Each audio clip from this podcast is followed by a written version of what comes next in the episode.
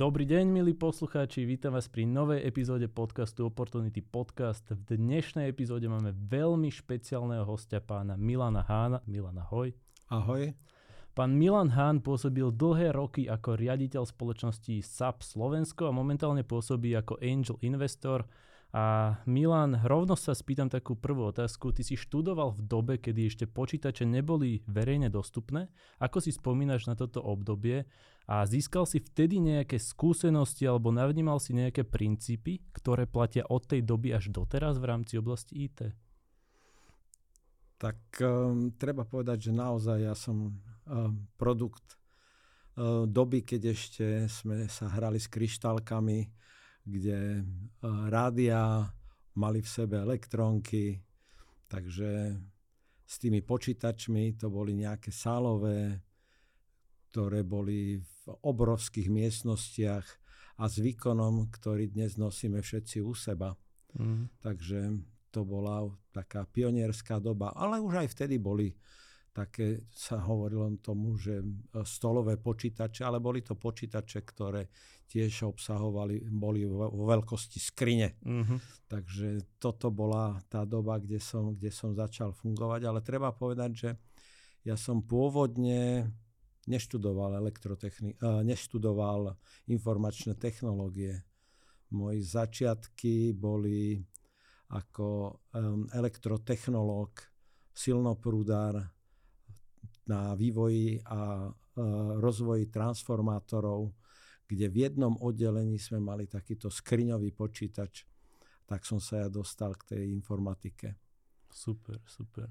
Asi som neodpovedal úplne na všetky časti otázky, ale to, čo som si zapamätal, to som povedal. Hej. A druhá časť otázky bola, že či vtedy si navnímal nejaké princípy v oblasti IT alebo celkovo elektrotechniky, techniky, ktoré platia až doteraz.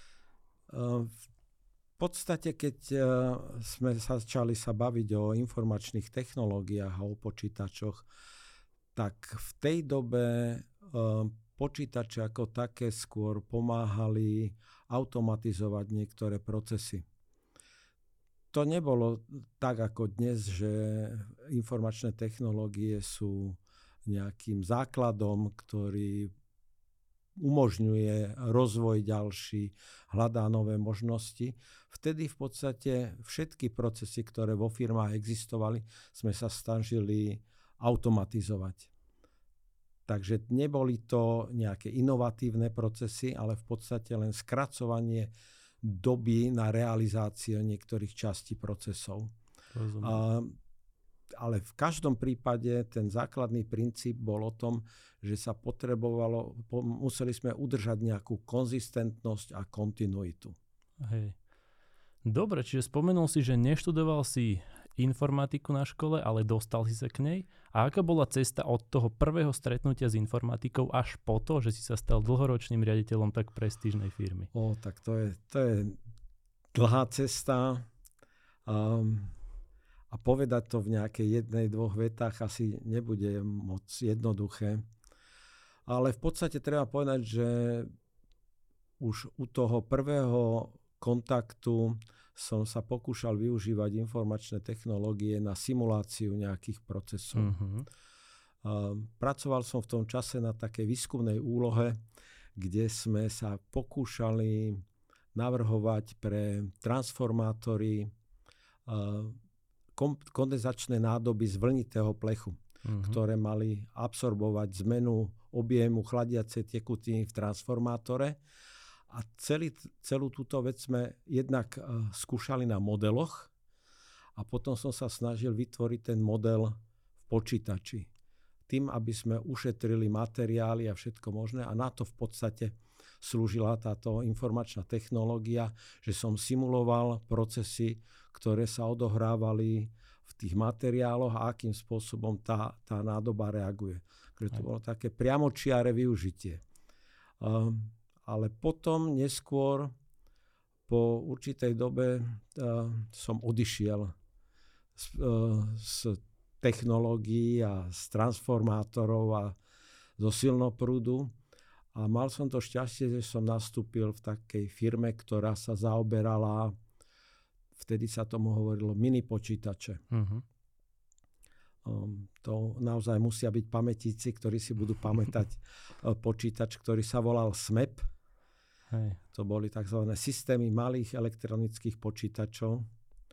A to boli v podstate kopie zahraničných počítačov, ktoré sa vyrábali na Slovensku a ktoré som v podstate v tom čase uh, udržiaval, servisoval a to dnes si už niekto nevie ani predstaviť, že um, boli tzv. integrované obvody, ktoré sa vystrihávali z mm-hmm. dosiek.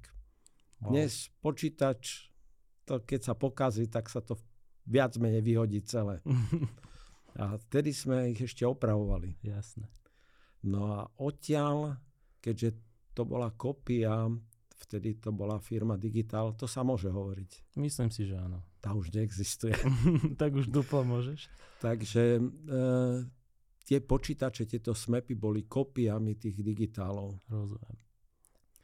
A keď e, po revolúcii prišla firma Digital na Slovensko, tak začali ponúkať tzv. upgrade tých mm-hmm. starých smepov Jasne. na originál stroje. A v tom čase oni hľadali ľudí, ktorí by nejakým spôsobom, jednak som mal obrovské šťastie, že som vedel reč. Uh-huh. A takých ľudí bolo v tom našom zriadení pomerne málo. Uh-huh. A že som ovládal vlastne tie ich systémy, pretože tá inštrukčný kód a všetko bolo v podstate to isté uh-huh. v našich zariadeniach a v ich Takže veľmi jednoducho a rýchle som sa dostal do firmy Digital, v ktorej som fungoval chvíľu ako uh, normálny, nazvime to opravár. Jasné. Ale uh, potom som sa dostal až uh, k obchodu a fungoval som v rámci teda tejto, tejto firmy. Čiže vďaka tomu, že si ovládal zručnosti, ktoré boli vtedy potrebné, čiže tá angličtina a nejaké základy narábania s počítačom, sa ti v podstate odprezentovala táto príležitosť pôsobiť vo firme Digital a ty si ju využil a to bola taká prvá cesta k tvojej IT kariére. Veľmi správne. Ale Super. tak ako perfektné na tom bolo, že v podstate e, s tými, s tými počítadlami, u ktorých som začal uh-huh. ako fungovať, u tých smepov, som sa dostal až k úplným základom počítačov. Jasne. My sme v tom čase vedeli a, a boli sme a programovali sme na a, úrovni strojových kódov. Uh-huh. Normálne príkazy, na a, pohyby medzi registrami a, a takéto veci. Takže ja som sa cez strojový kód až po vyššie jazyky dostal až k úplným týmto novým, novým systémom, k operačným systémom. A som ovládal všetky tieto veci a tým pádom som, pretože aj operačný systém uh, SMEPov bol kópiou mm-hmm. operačného systému firmy Digital. Yes, Takže tým pádom som vedel všetky tie najdetálnejšie veci v rámci toho a toto ináč považujem za základ uh, uh, každej kariéry, keď uh, tak ako kedysi u Baťu. Od toho najzákladnejšieho mm-hmm. prvého kroku, ako sa robia topánky, až po to, uh, kde a akým spôsobom uh, môžeš potom riadiť celé oddelenie firmu, alebo že musíš ovládať Čiže rovnako ako... To, kde, kde funguješ. Áno. Čiže rovnako ako Baťa si si prešiel celým tým procesom od úplne spodných podstate, pozícií. Výborné. Od vycvakávania švábov. Až poriadenie. Až poriadenie nadnárodnej spoločnosti. Super, super. Pochválim sa ešte jednu vec. Je, moja najvyššia pozícia v tej firme bola vice prezident pre centrálnu Európu. Wow, tak to som ani nezachytil. To ani neprezradili. Tak ne. to mi moje podklady nenašepkali, ale super. Nevadí. Takže dokonca ešte vyššie pozície, ako sme si pôvodne mysleli. A s tým sa spája aj moja ďalšia otázka, že už keď si bol teda na takej vysokej pozícii, tak aké manažerské princípy, skúsenosti, vedomosti si navnímal, ktoré by si odporučil našim poslucháčom, ktorí možno tiež už sú na manažerských pozíciách, nejak aplikovať? Tu to bude trošku ťažšie, lebo uh, nepatrím k tzv. kariérnym manažerom. Uh-huh. Nemám vzdelanie tohto typu. Navyše ani e, historicky som v takýchto pozíciách nepracoval. V podstate nemám nejaké všeobecne platné e, všeobecne platné návrhy alebo, alebo poznatky. Rozumiem. Skôr si myslím, že je to, aspoň u mňa to bola do veľkej miery um, schopnosť nejakej empatie, um, jednak uh, poznanie prostredia mm-hmm. a taký zápal pre, pre vec, lebo uh, málo a dokonca aj v týchto veľkých nadnárodných firmách som sa stretával s ľuďmi, ktorí nepoznali do takýchto detajlov e, organizáciu a boli to väčšinou kariérni manažery, ktorí v podstate im, tak nechcem to dehonestovať, ale primárne im bolo jedno, akú firmu riadia. Rozumiem. Čiže ty si vychádzal z tvojich hlbokých technických zručností. Skôr tak. A ano. do toho si zapojil ešte takú klasickú ľudskú empatiu. Áno a tomu vďačíš za svoj úspech. A trpezlivosť. A trpezlivosť. Wow, tak to je super. No a keď si nastúpil do spoločnosti SAP a pôsobil si v nej či už na neúplne vysokých pozíciách ako ku koncu, ale kľudne aj na nižších pozíciách, tak boli zo západu nejaké princípy, ktoré nechcem povedať, že si bol nútený dodržiavať, ale ktoré sa vyslovene odporúčali dodržiavať. A tu mám dve také otázky s týmto spojené. Že či všetky boli použiteľné aj na potreby slovenského trhu, alebo niektoré si jednoducho povedal, že tak toto na Slovensku využite nenájde. To nie je úplne triviálna otázka. Mm. Um, samozrejme, keďže v tom čase, keď som už potom pracoval v SAPE, tak už som nejaké skúsenosti mal, ale um, ten, ten základný princíp ako fungovania, nazvime to kapitalistickej spoločnosti, e, bolo niečo, čo sme sa my v tom čase učili. Uh-huh. A prakticky. My sme nemali nejaké základy zo školy. A v podstate aj fungovanie všetkých firiem um, a to je jedno, že či to boli slovenské alebo nadnárodné, sme sa učili tým princípom, ako majú fungovať. A samozrejme, e, zvonku sme dostávali také nejaké základné uh, línie. Um, napríklad my sme mali na začiatku ešte, keď som, keď som začínal tú kariéru v SAPE, tak sme ani nemali také prísne pravidlá vo vnútri firmy.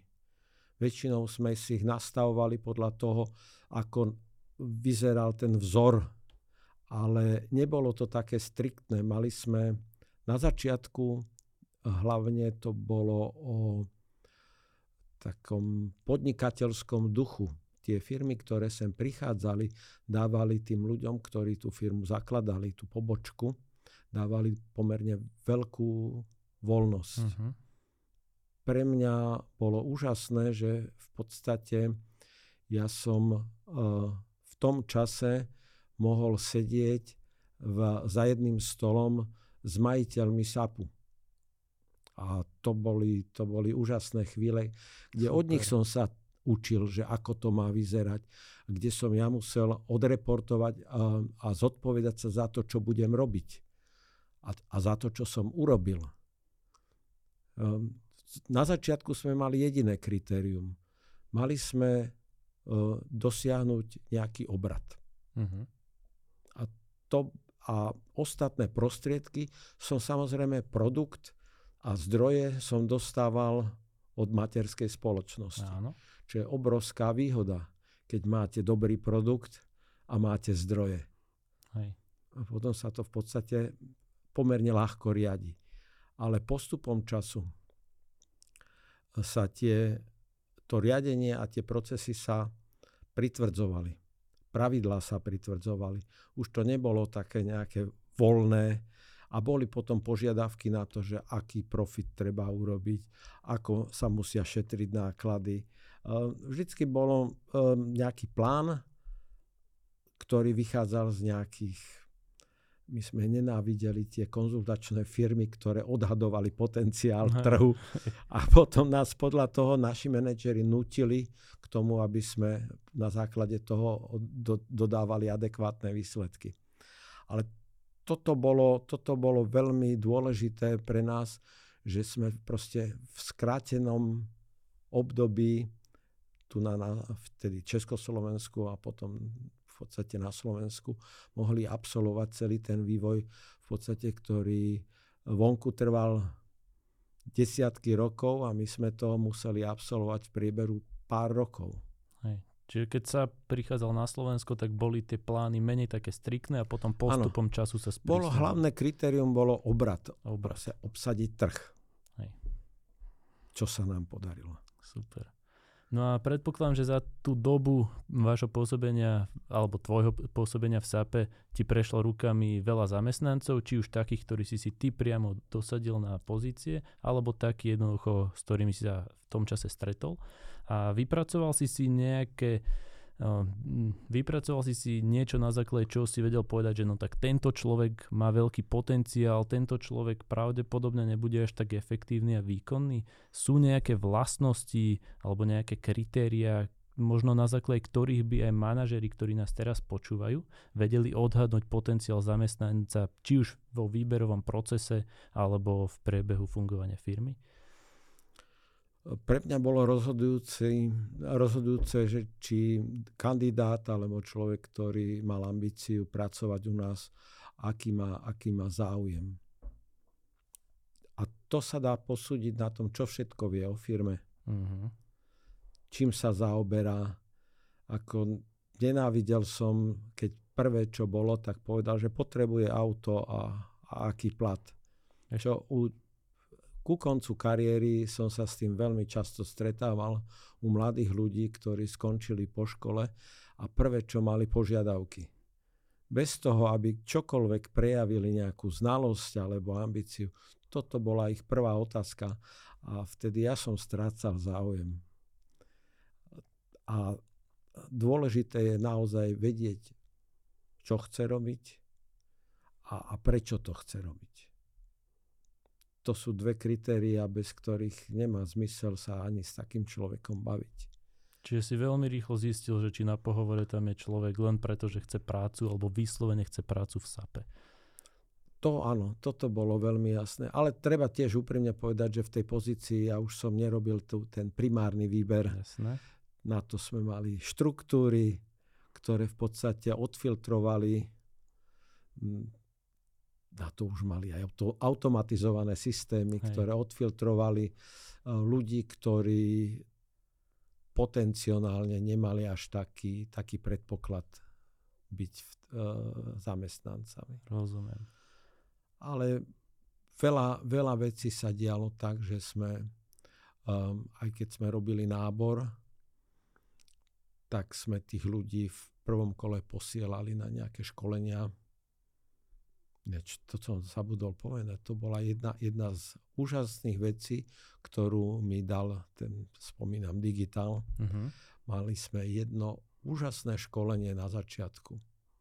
To bolo dvojtyžňové školenie mimo republiky, kde sme boli dva týždne v hoteli a kde sme v podstate nás učili obchodné techniky, prezentačné techniky, kompletne rôzne veci, ktoré by som ani, ani nemal predstavu, ako majú fungovať.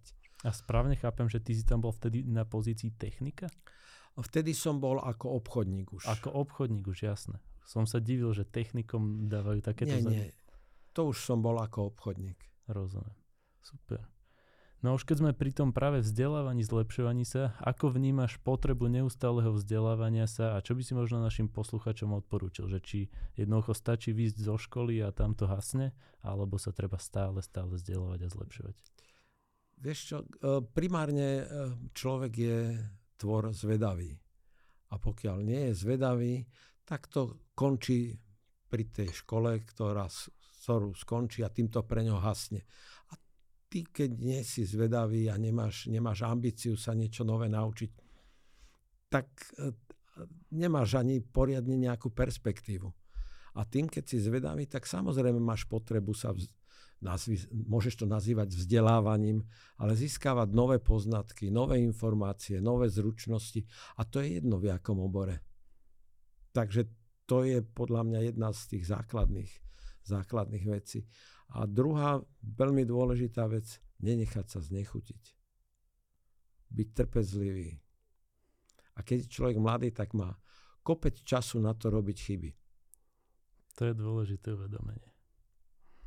A keď troška odbočíme od tvojej kariéry v SAPE, momentálne sa venuješ investovaniu a patríš do relatívne malej skupiny venture capitalist na Slovensku. Oh.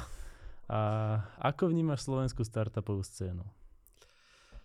Uh, je tu niekoľko platform, ktoré sa venujú startupom a treba povedať, že startup to je také, také modné slovo. Uh-huh. A veľa ľudí si spojuje startup s informačnými technológiami, čo sú dve veci, ktoré spolu nemusia vôbec súvisieť.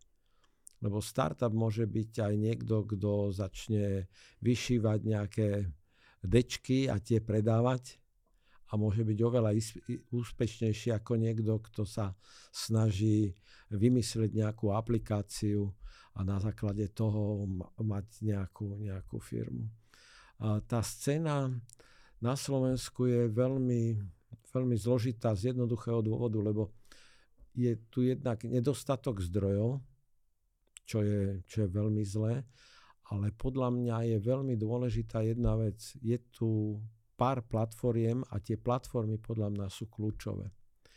Len eh, tá platforma pos- má poskytnúť tomu kolektívu alebo ľuďom alebo jednotlivcom, ktorí sa snažia niečo vyvinúť a potom to uh, pretaviť do nejakého produktu a tovaru, ktorý by ponúkali a, a, a začať fungovať ako startup. Uh, takých je strašne málo. Vedel by si, prepač, len doplniť, že čo znamená to platforma pre tých, čo uh, nevedia? Ja by som uh, to, pova- to, to je v podstate veľmi jednoducho povedané nejaká, nejaké zázemie, nejaká administratíva, ktorá odbremení týchto ľudí, ktorí sa chcú venovať tak zostaňme teda v informačných technológiách, samotnému vývoju tej aplikácie alebo nejakého takéhoto produktu a nemu, nemusia sa venovať takým triviálnym veciam, ktoré e, každý z takýchto ľudí považuje za zdržovanie, čo je ekonomika mm. firmy, čo je udržiavanie nejakej infraštruktúry. Proste to sú veci, ktoré sa návonok zdajú málo produktívne, ale bez tých nevieš urobiť nejakú e, fungujúcu spoločnosť, ktorá z tej pozície startupu sa dostane do, do normálne fungujúcej firmy. A bez toho, to, toto ja považujem za, za platformu, kde, do ktorej má zmysel investovať. A to, čo si hovoril o, o um, angel investoroch, tak to je skôr taká srdcovka, že, že sa ti páči ten nápad a snažíš sa ho nejakým spôsobom rozvíjať a realizovať, ale veľakrát pri takýchto pokusoch chýba vlastne tá, tá koncovka. Chýba tam tá trpezlivosť, chýba tam ten, ten reálny pohľad a vtedy um, nie vždy to je úspešné pretože veľa tých ľudí stráca tú iskru, ten záujem, nie sú dostatočne trpezliví, vytrvali, že, že proste dotlačiť nejaký nápad už len do pozície startupu trvá strašne dlho. A nie je to úplne jednoduchá cesta. Hej. Výborne si mi nahral na ďalšiu otázku. S radosťou. že čo, čo považuješ práve pri tých začínajúcich startupoch za dôležité z takého investorského hľadiska, že na základe čoho práve zistí, že tak tento nápad sa mi páči a tento nápad podľa mňa má aspoň nejakú šancu na úspech.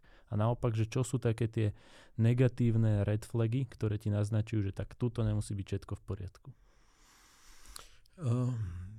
vo väčšine prípadov, keď čo, čo vyzerá pre každého ako, ako nebezpečie, ktoré by si chcel sa tomu vyhnúť, je keď človek, ktorý ti prezentuje nápad alebo sa snaží získať zdroje, nehovorí otvorene o svojich problémoch. Keď e, nevidí problém, všetko je jasné, priamočiare, nič iné nepotrebuje, len týchto pár peňazí a už je to ono. Tak vtedy väčšinou ako strácam záujem. Hej. Pri svod analýze kolónka silných stránok a príležitosti plná a slabé stránky a hrozby žiadne. Všetko ale, je dokonalé. Ale vieš, to je, to je, to je to skoro hr, hraničí by som povedal až s podvodom. Mm-hmm. Lebo a veľa tých startupov takto svojím spôsobom um, havarovalo, pretože uh, možno ani neumyselne, že, že chceli jednoducho získať peniaze a nezaujímalo ich, čo z toho bude. Ale tým, že veľa takýchto ľudí alebo spoločnosti podceňuje túto administratívnu časť.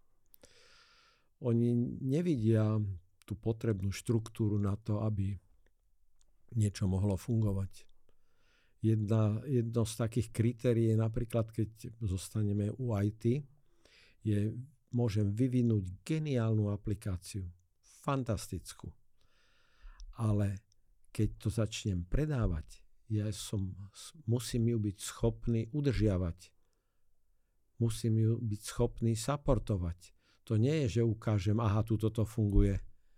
Ale to musí fungovať a musí byť udržateľné.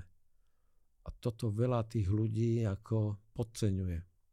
Čiže chcú dostať produkt čím skôr na trh, predať ho? Ale to, to nemôžete predať, to nemôže nikto predávať, pokiaľ tam neexistuje e, dostatočná záruka toho, že to bude fungovať aj o rok, o dva, o tri a hlavne keď to má byť nejaká aplikácia, ktorá sa, e, je, je v kritických procesoch spoločnosti.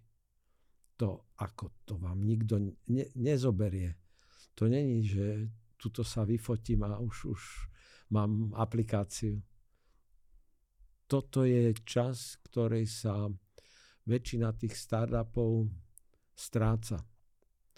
Lebo je veľmi dôležité pri tom startupe definovať produkt a to je jedno, či IT alebo čokoľvek. Proste musí to byť jasne uchopiteľné, popísané so všetkým, čo k tomu treba. Keď napríklad taká, taký detail ako návod na použitie. Toto veľa našich startupoch proste chýba. Rozumiem. Dobre, Milan, čas sa nám kráti. Fakt? Hej. A na záver, posledná vec, Milan, takej širokej verejnosti, keby by si mal odporučiť uh, niečo, čo by mohlo pomôcť či už v ich podnikateľských vodách, alebo jednoducho v zamestnaneckých kariérach, nejaká všeobecná rada, ako sa môžu zlepšovať, vzdelávať, ako môžu na sebe ďalej pracovať. Čo by to bolo? Tak toto, je, toto považujem za najťažšiu otázku.